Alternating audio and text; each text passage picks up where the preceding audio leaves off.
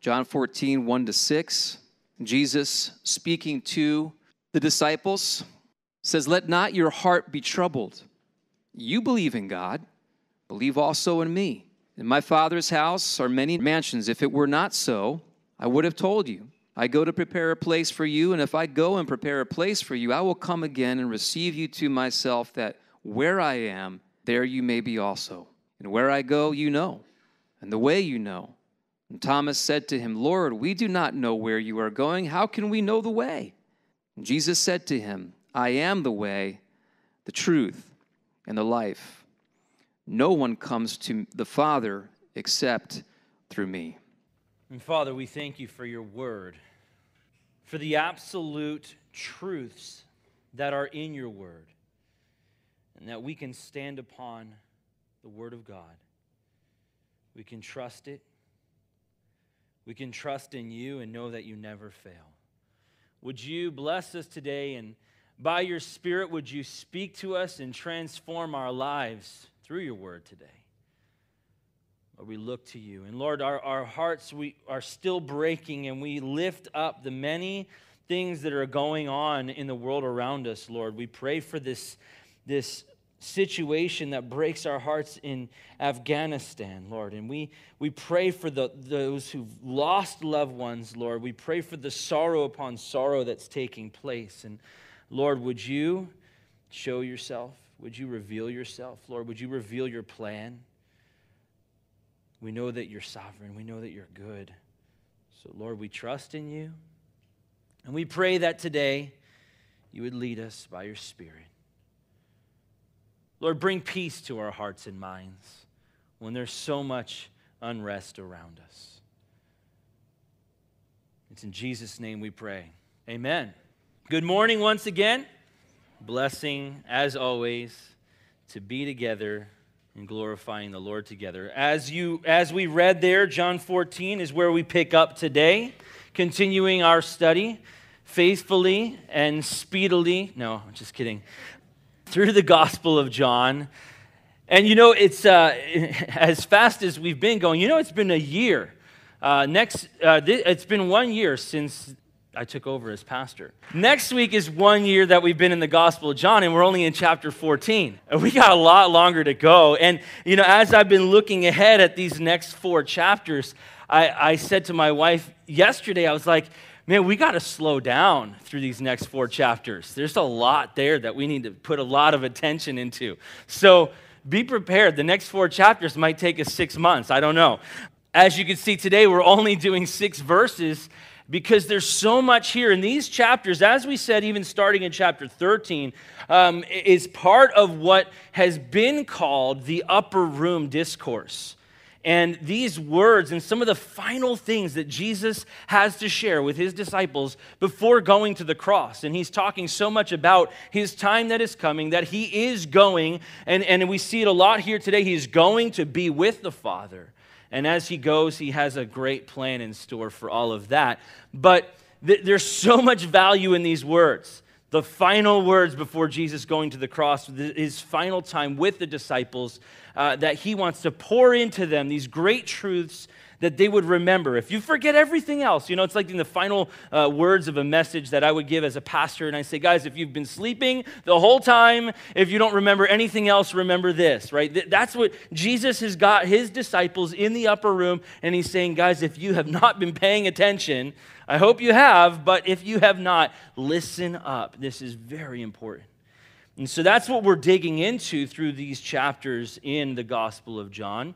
Uh, last week, finishing up really with uh, Jesus predicting Peter's denial, identifying his betrayer, uh, Judas, and then, of course, in there, he, he gives this imperative of love. It is essential that you love one another so that you are known, that you are identified uh, within yourselves, you are identified within the body of Christ, you are identified by God Himself, and you are identified by all, by the world around you. They would know that you are my disciples by your love.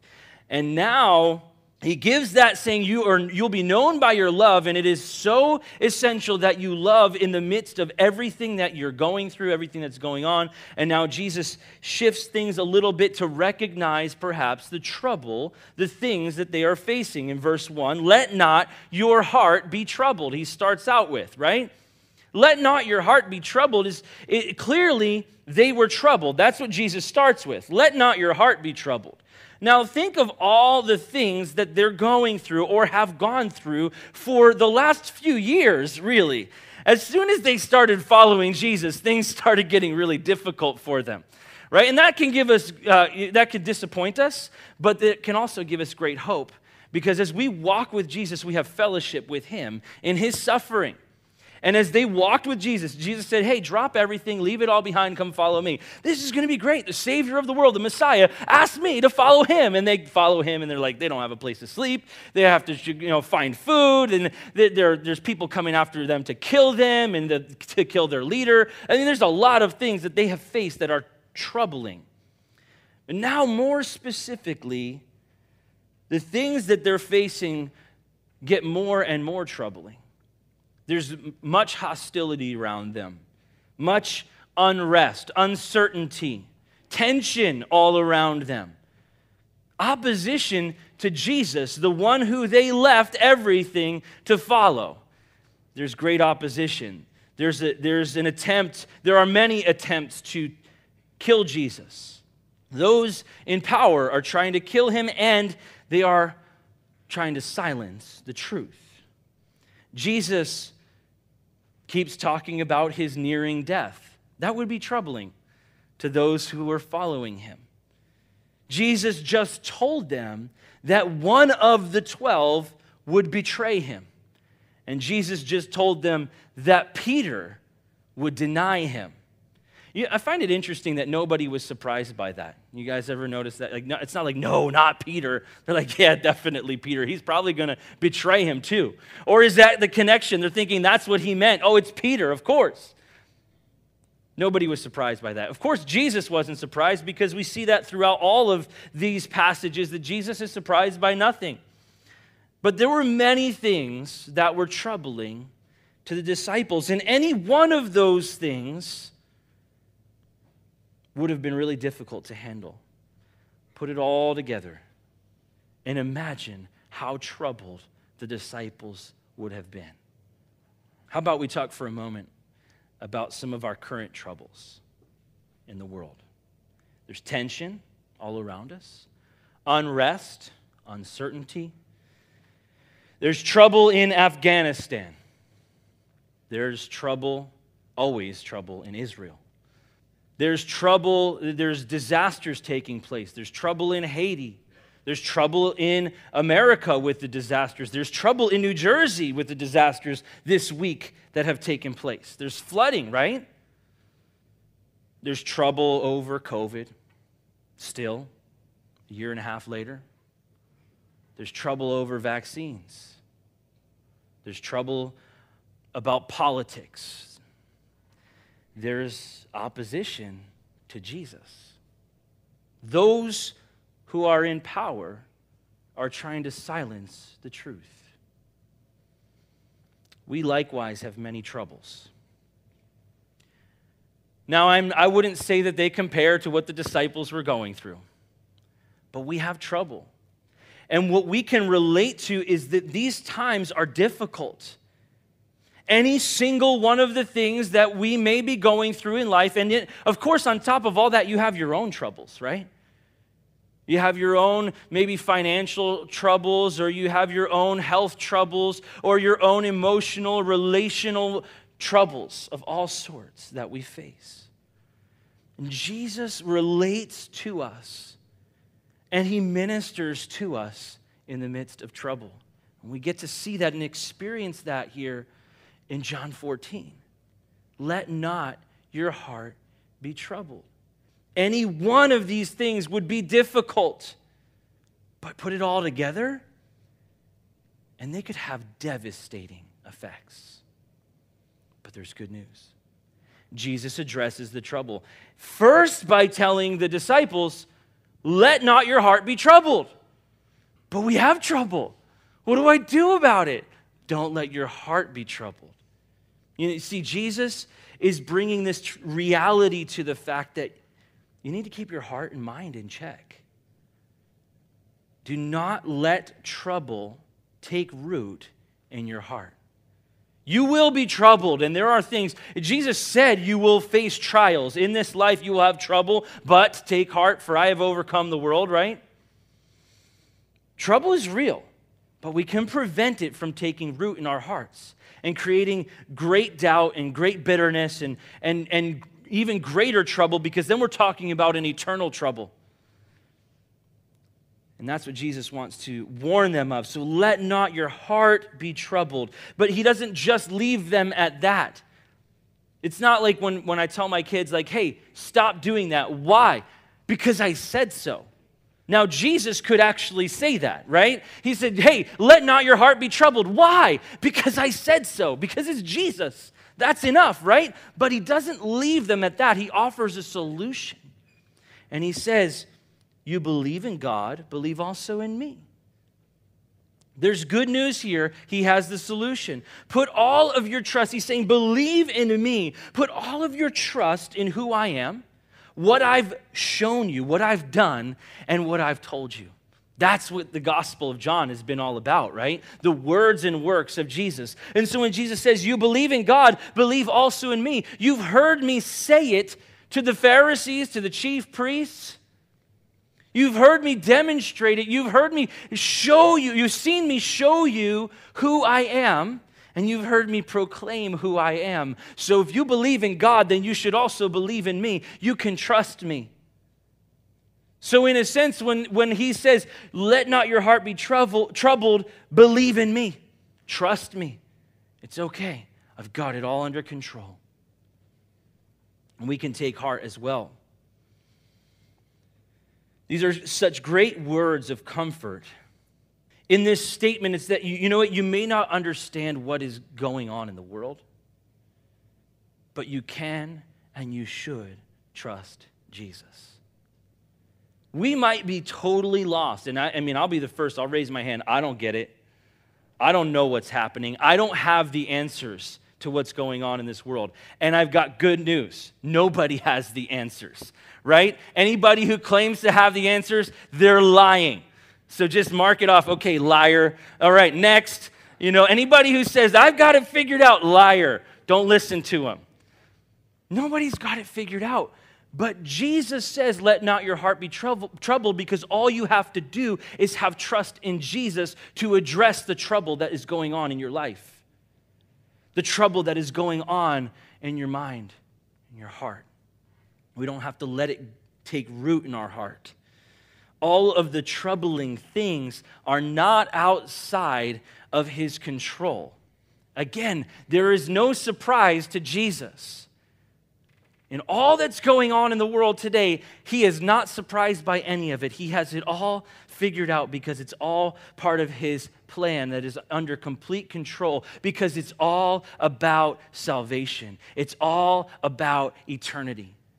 That's where he's from, that's where he's going heaven. And that's what he tells us. You know why he's got the answer? You know why he is the answer? Because he's been there. Nobody else could say that. Then he goes and he talks about it. My father's house. If you believe in God, you can believe also in me, claiming the same power and authority that the Father has.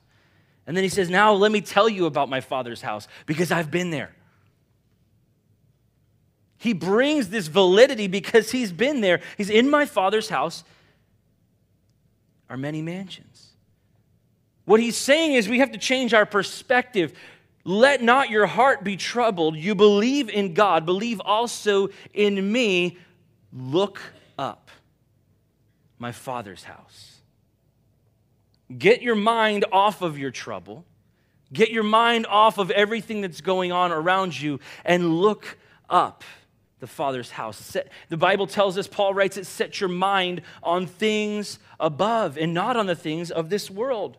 We talked about it a bit last week about Paul, how he addresses so much the thoughts and the mind and the, the, things that are going on psychologically, and how we need to renew our minds, and how we need to set our minds on things above, and how we need to not get caught up in the things of this world. Jesus started it. Paul is just continuing the same message. And Jesus saying, Do not let your heart be troubled. And then, my Father's house, set your mind on the things above. My Father's house, I can tell you about it because I've been there. That's what he's saying. Go beyond your current troubles. Look up and look ahead. The future and the hope of heaven. We spend far too much time and effort looking back and looking around when we need to be looking up and looking forward to Jesus. We need to look ahead with hope and anticipation of heaven, and we need to look up with trust in Jesus, the author and the finisher of our faith. But what does Jesus tell us about his Father's house, which he is an expert on? He says, There are many mansions. Now, this is not the picture of uh, the translation here is, is not exact like hey there's just many glorious houses and mansions like nothing like we would understand. We can't put an earthly word to the father's house right? But many mansions is the best attempt at it. But there's a lot that, that's said there in those simple two words many mansions it's something, of course, without doubt, it is something great, something incredible to look forward to. And Jesus is speaking and demonstrating a great confidence in life beyond this earth. In my Father's house, there's many mansions. It's much better than here, is where he's starting. My Father's house is better than this house that we don't have right? My Father's house is better than all the things that we have and experience here in front of us. My Father's house is greater even than the temple that has been built, which is the place of worship. My Father's house. There are many mansions, and there's lots of room there. There's many. God, it, it, in the translation, really gives us a picture of a God designed final dwelling and resting place.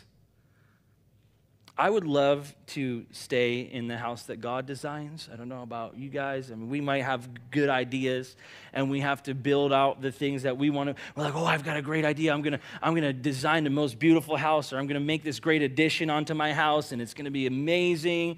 And everybody's going to be like, wow, look at that house, right? Look at my basement. Look at my look at my attic, look at my loft, my garage, whatever. All the things we're like, look at this so great. We get the God designed, engineered, and built house. For so many, now the word many, it's think about what that means. Now we might imagine hosting all of these people in your house. You're like, I don't have room for that many people in my house, right? We're like, I got to limit numbers, right? You have a, you, maybe you have a wedding and you're like, we got to limit numbers because we don't have room for all the people.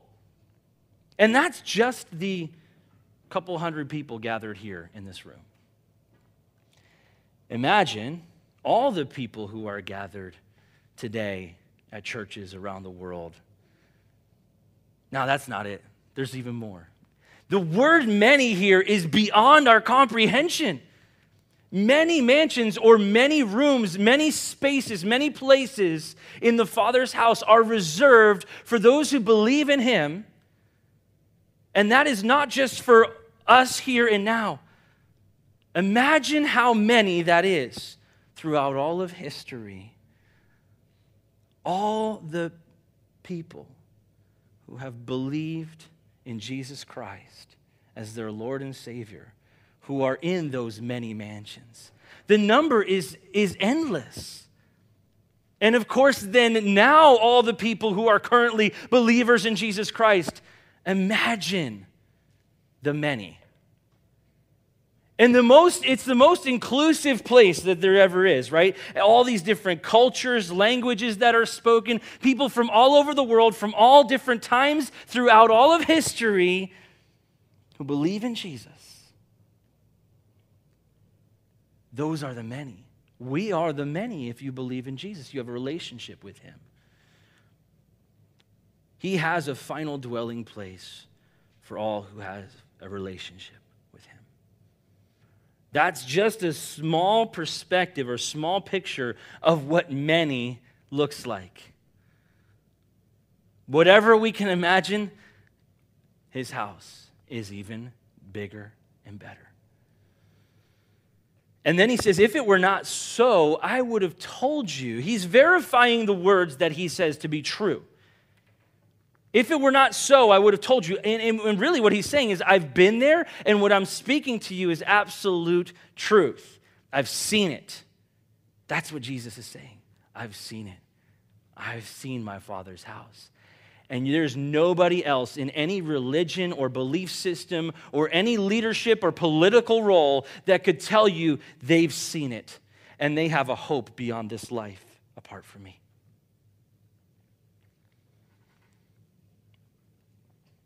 Jesus then, he says, as he goes on, he says, I go to prepare a place for you. Jesus goes to prepare the place. This, this, there's a planning involved. Jesus going is speaking of his death. He said it several times before. He is going, and where I go, you cannot follow, right? He says, and and and so this going that he keeps talking about is his death. The death that is coming, he's told them about it so many times. This is part of the reason that they're so troubled. And he says, I go and I plan. That's, where he, that's what he's doing. It's all part of the plan. That, that was the plan. The redemption, his death was part of the plan. Jesus knew it, and Jesus was committed to it. And so he's going to prepare a place. He's preparing this place. After the plan and following the plan of going to the cross, he's preparing the place. And it's not quite like fixer upper with Chip and Jo, right? I mean, it's that's not the Jesus is going, he's got to go fix up the house for us.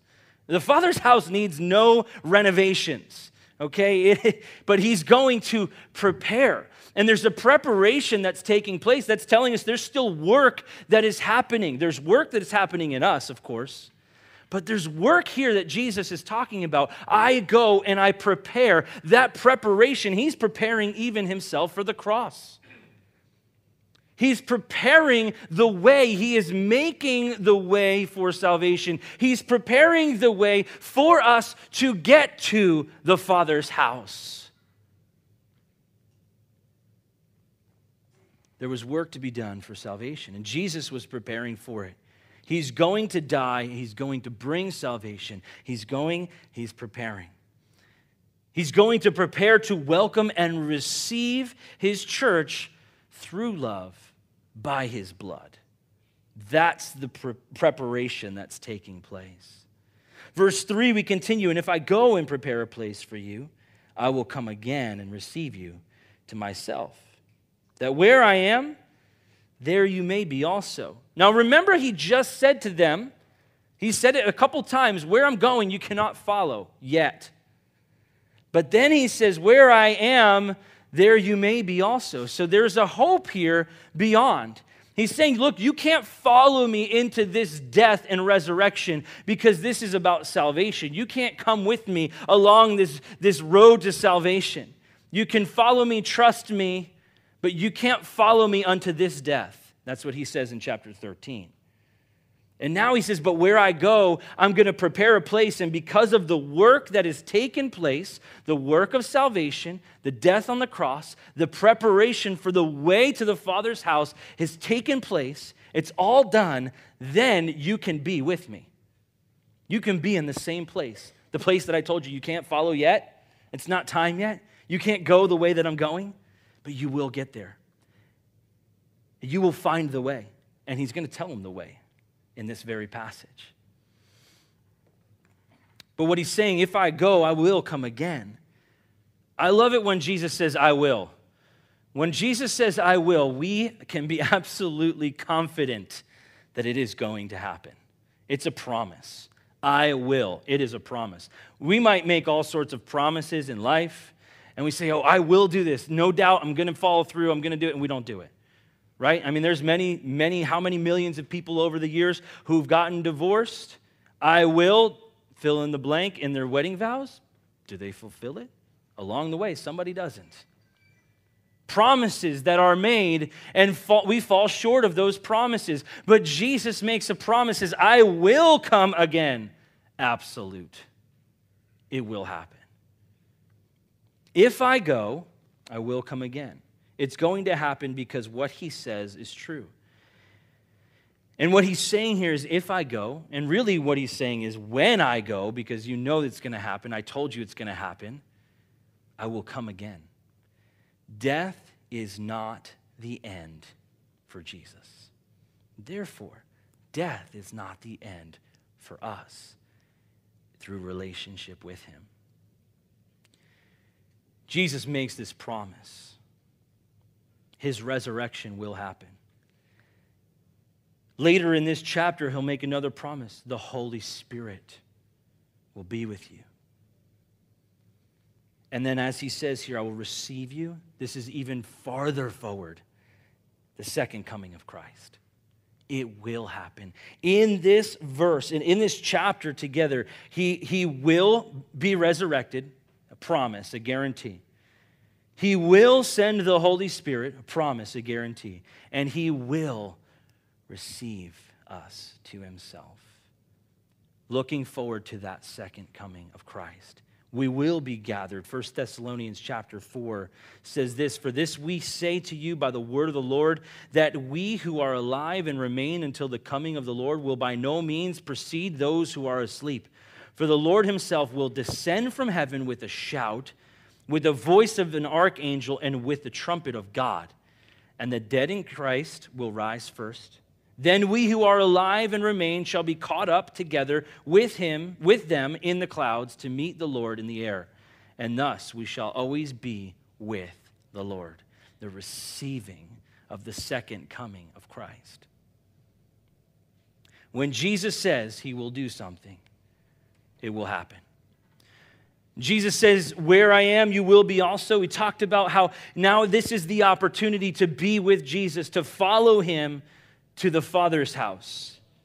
Heaven is the focus, heaven is the destination. We're passing through. We've talked so much about that because that's what Jesus was so much about. We studied that through 1st and 2nd Peter on Wednesday nights. This is not our home, but our Father's house. Heaven is the focus. The Father's house is the focus and heaven, Jesus is all about heaven, and heaven is all about Jesus. His presence. He said, Look, where I'm going, you can be also. His presence is there. That's going to make it pretty amazing, isn't it? Jesus is going. The Father is there. Jesus is there. The Spirit, the three in one, the Trinity, it's going to make sense when we get there. Heaven is all about Jesus, it's all about relationship with Him. That's how we know the destination. That's how we are going to get to the destination. It's about fellowship with Jesus and worshiping Jesus. It's a great place because He's going to prepare it, and He prepares us as well. Verse 4 And where I go, you know, and the way you know. The way. This is the first introduction of that phrase, of those words, the way. Jesus connects the dots of himself being the way. For the first time, he's giving this little introduction. The, uh, the, where I go, you know, and the way, you know. This is new. This is a new statement. And everybody was no doubt scratching their heads. But Thomas, he's the one who actually spoke up about it. But Jesus speaks of this new revelation. It's new to them, explaining to them, not assuming that they understand but giving them this new information to say, where I go, you know, and the way you know. He's giving great hope, but they're all kind of like, I don't know what that means. Jesus is very importantly connecting the dots between the way and the destination. because they have to be connected. If the Father's house is the destination, how do we get there? Jesus is, is going to explain to them. He said, Look, uh, the, where I'm going, you know, the Father's house, and the way, you know. You already know it. He's making that proclamation, but they don't understand it yet. And he's not assuming that they understand. He's going to explain to them about it. These dots, though, between the way and the destination have to be connected. If we know the destination, we can follow the way. Or we can, we can, yeah, we can follow the way. If we know the way, we can get to the destination. Imagine a, a GPS. You just say, hey, bring me there. Where? Right? Or you try to punch in, like, just there's nothing to punch in. You have to punch in a destination in order to let the GPS lead you the way. Sometimes it leads you a crazy way, but you have to put in the destination. It is essential, or you will be lost. But imagine a GPS that just tells you the way without knowing where you're going. And, and, on top of it, has the, the five star accommodations all planned out and prepared for you. And all you have to do is just get in the car and say, go. And it brings you there. That's ridiculous. Now, maybe you're thinking, well, the world today is kind of interesting the way this technology is working. But it can't do it. And let me tell you, if, the, if we get to that place where we keep trying to reach eh, the power and the authority of who God is, we're going to be humbled, like the Tower of Babel. It's going to keep happening. We advance in technology thinking we can be all powerful and we can we can have cars that drive themselves right we can have you know maybe gps that could just tell us where to go and make our vacation plans and we're all set listen God is on the throne, and he will humble us when we think we have power. But Jesus, he connects these dots, and Jesus is the way. And Jesus is the only way because he's the only one who's gone to prepare a place. And he's the only one who's been in the Father's house. So, Thomas, verse 5. We call him Doubting Thomas, but in reality, everybody was doubting. He's just the one who spoke up. He's honest, Thomas, right? Thomas is like, Excuse me, Jesus. Um, I got a question about that. I need a little clarity. Could you help us out? Because I don't get it. Where are you going? How can we know the way unless you tell us? He said, Lord, we don't know where you're going, and how can we know the way? If we don't know the destination, we can't figure out how to get there. There's no map that's going to lead us there, there's no GPS that's going to point us there, but we don't know where you're going. And all the other disciples are like, they're like nodding their head, like, oh, yes, of course, Jesus. Thomas is like, no, uh uh-uh. uh Hold on. I need help. they do too, they just won't admit it. If we don't know the destination, how can we know the way? Thomas, like everybody else, was troubled in his heart. That trouble is a direct connection to fear. There's uncertainty and unrest and all these reasons why they are troubled. And Thomas is like, I'm freaking out over here. And now you're saying stuff that I don't understand. Everybody was in that place. Thomas, he brought the need to Jesus. Like everybody else, he was troubled, but he spoke honestly because he honestly had doubt, which they all would have. Because trouble often causes doubt. Maybe you've been there before. Maybe you've been through trouble, and that trouble has, has challenged you to the point to say, I have doubts. Because we all do. Maybe you don't want to admit it, but we all have doubts, like Thomas, like the rest of the disciples. We go through trouble, we have doubt. But are we willing to admit it? It's a great starting point. Admitting that we have doubt, admitting that the trouble, the current trouble, has left us lost, brings us to greater understanding and a greater solution, which is Jesus. Jesus then makes very clear the solution to them. He tells them where I'm going, you know where I'm going, and the way you know. Thomas is like, No, we don't. Help us out. Jesus says, I am the way. I am the way. The way is the focus here. Because Jesus has been talking all about where he's going. He's been talking about the Father's house, he's been talking about heaven. And so now he's explaining to them, and they're saying, "We." Uh, Thomas is like, "We don't know the way. We don't know where you're going. We get, help us figure this out." He says, "I am the way." So when he told them that they know the way, they now can understand. When Jesus says, "It's me. Follow me." And what he says here, very specifically, "I am the way."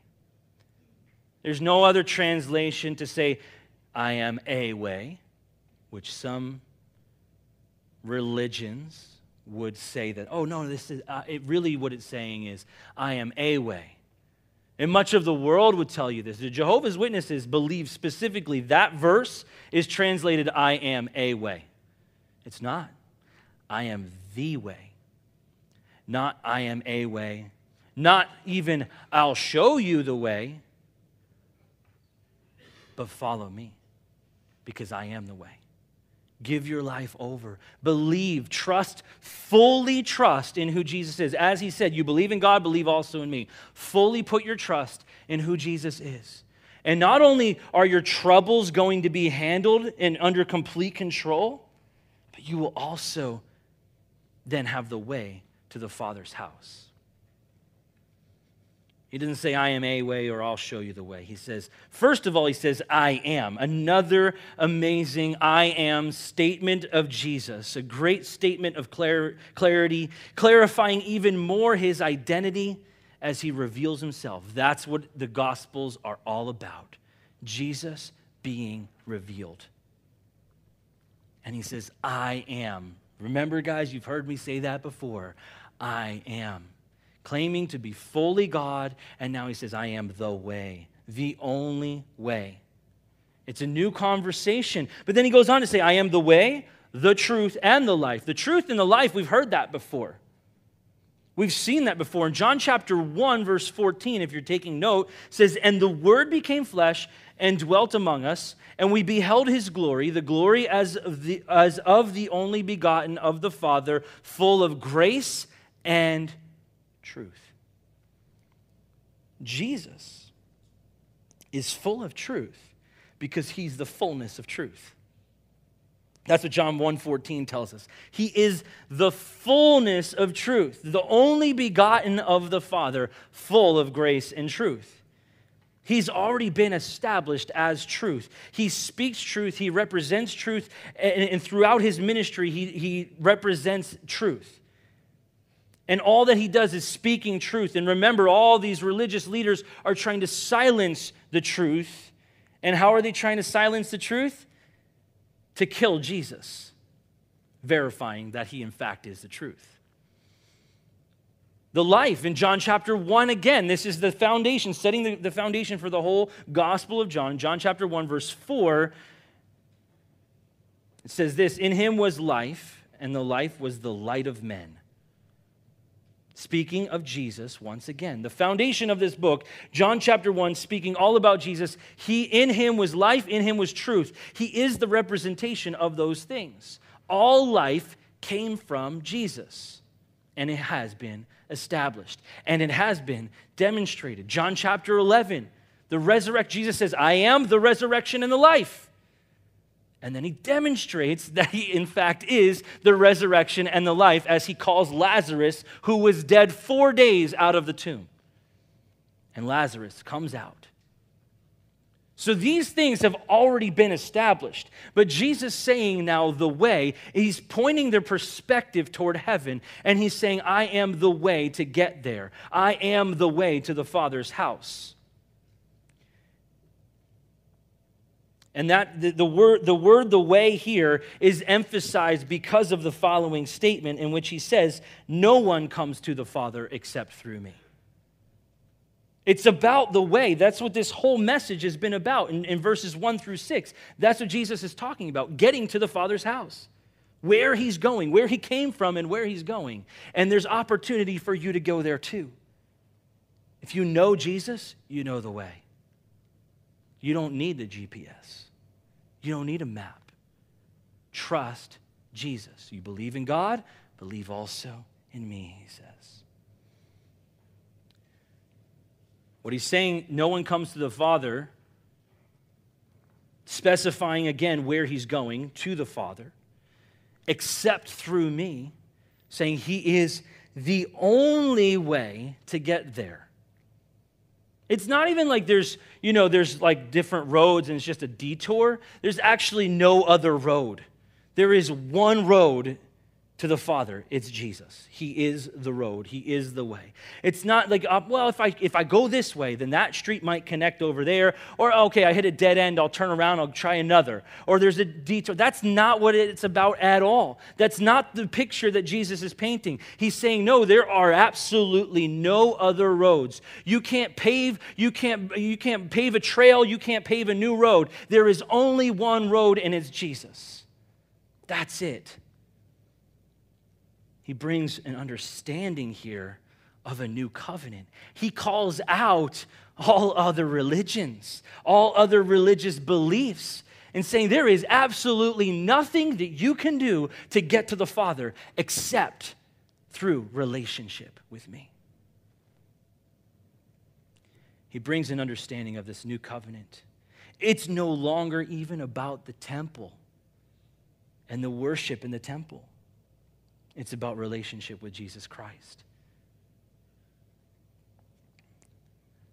These words that Jesus speaks are very controversial, but would be pivotal to them understanding what ministry is all about and what the essentials are in ministry, pointing people to Jesus. As even Peter and John in the book of Acts are walking, and there's the lame man who, who they say to him, Silver and gold we do not have, but what we do have we give to you Jesus.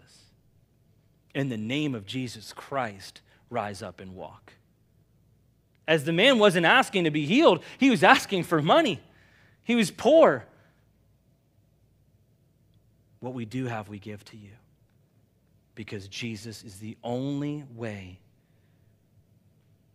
Much of the world today would say there are many ways, and that this verse is unfair. It's not inclusive enough. This is an exclusive verse, and we should just strike it from the Bible. No. People don't believe the truth. People need to see the truth. There is only one way. And we as Christians, by simply quoting John 14, 6, would be called bigots by simply quoting John 14, 6. We're bigots. So, is Christianity bigoted? No. In fact, it's the most inclusive thing there is because you only need to know and follow Jesus. Everything else tells you, well, you need to do this. All other religions, all other ways that the world would call them, would tell you, well, if you need to do this, this, this, this, oh, there's a long list of things, a long list of things of that you need to do, rules that you have to follow. It's not worth it because they, there is no way. But through Jesus, there is. If Jesus isn't the only way, then he's not a way at all but he's truth. So it's verified. When Jesus is saying that no one comes to the Father except through me, really what he's saying is that anyone can come to the Father through me. You don't have to do all the things that you thought you had to do before. Right? Remember the Levitical law. Remember the, the old covenant. All the things that you thought you had to do to try to find favor with God. It's not about that. It's just about following Jesus and walking with Jesus. So, as he says, he's the truth to verify this very statement, and that he's the life because he brings eternal life, that we would be in the Father's house. Jesus was absolute, dogmatic in his approach, something that the world hates and would say, like I said, Christians are bigots and the Bible is too exclusive because of verses like this. But I'll close with, with this quote by David Guzik, who's coming here soon, in fact. But he says, But is Christianity bigoted? Certainly, there are some who claim to be Christians who are, in fact, bigots. But biblical Christianity is the most pluralistic, tolerant, embracing of all of other cultures' religion on earth. Christianity is the one religion to embrace other cultures and has the most urgency to translate the scriptures into other languages. A Christian can keep their native language and culture and follow Jesus in the midst of it. An early criticism of Christianity was the observation that they would take anybody, slave or free, rich or poor, man or woman, Greek or barbarian, all were accepted but on the common ground of the truth as revealed in Jesus Christ. To leave this common ground in Jesus is spiritual suicide for both now and eternity. Guys, troubled times are here. But let not your heart be troubled. Trust in Jesus. Look forward, look upward, and know Jesus, the way the truth and the life. We can make absolute statements in our trust in Jesus because Jesus is absolute truth. Jesus is the way because he's the truth and the life. Let's pray.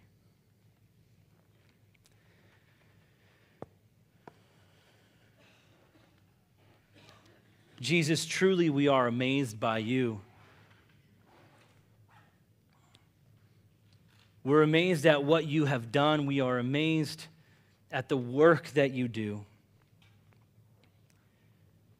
and the words that you speak, this absolute truth. We're thankful that we can stand on that truth, that we can trust in you and know that you never fail. We glorify you today.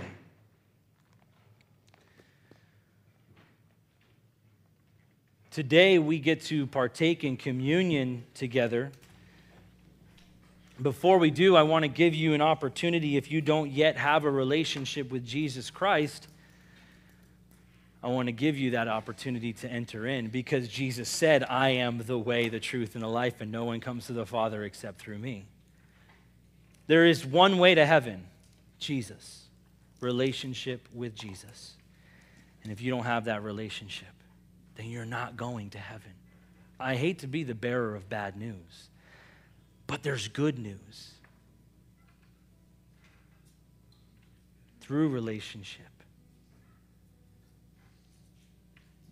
through knowing Jesus and through trusting in Jesus, through walking with Jesus you can and will get to heaven, the Father's house. You will be in the presence of Jesus for all eternity, but you need that relationship. So if you don't have that relationship and you want that relationship, would you simply pray this prayer? It's not about the prayer. It's about the work of God in your life and transformation that's taking place as you put your trust in Him. But you can say these words out of your heart to say, Dear Jesus, I confess that I'm a sinner and I believe in you. I believe that you died on the cross for my sins. I believe that you rose from the dead. And I desire to live for you. Would you come into my life? And change my life. In Jesus' name, amen.